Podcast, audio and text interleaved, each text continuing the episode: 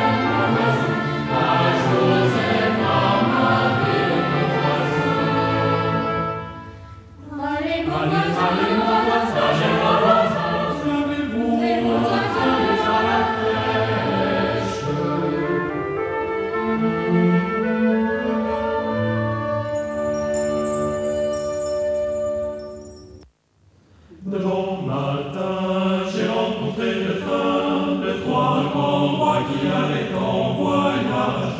Le bon matin, j'ai rencontré le train de trois grands rois dessus le grand chemin.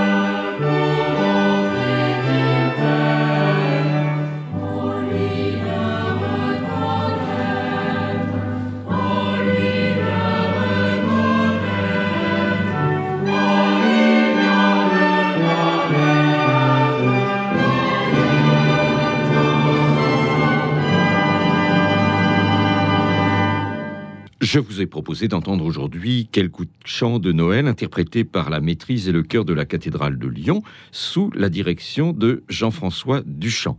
Pour tout renseignement sur l'un ou l'autre des chants diffusés au cours de cette émission, vous pouvez écrire à ceh.com.free.fr. Je répète, ceh.com.free.fr. Au revoir et à la semaine prochaine. Même fréquence, même jour et même heure.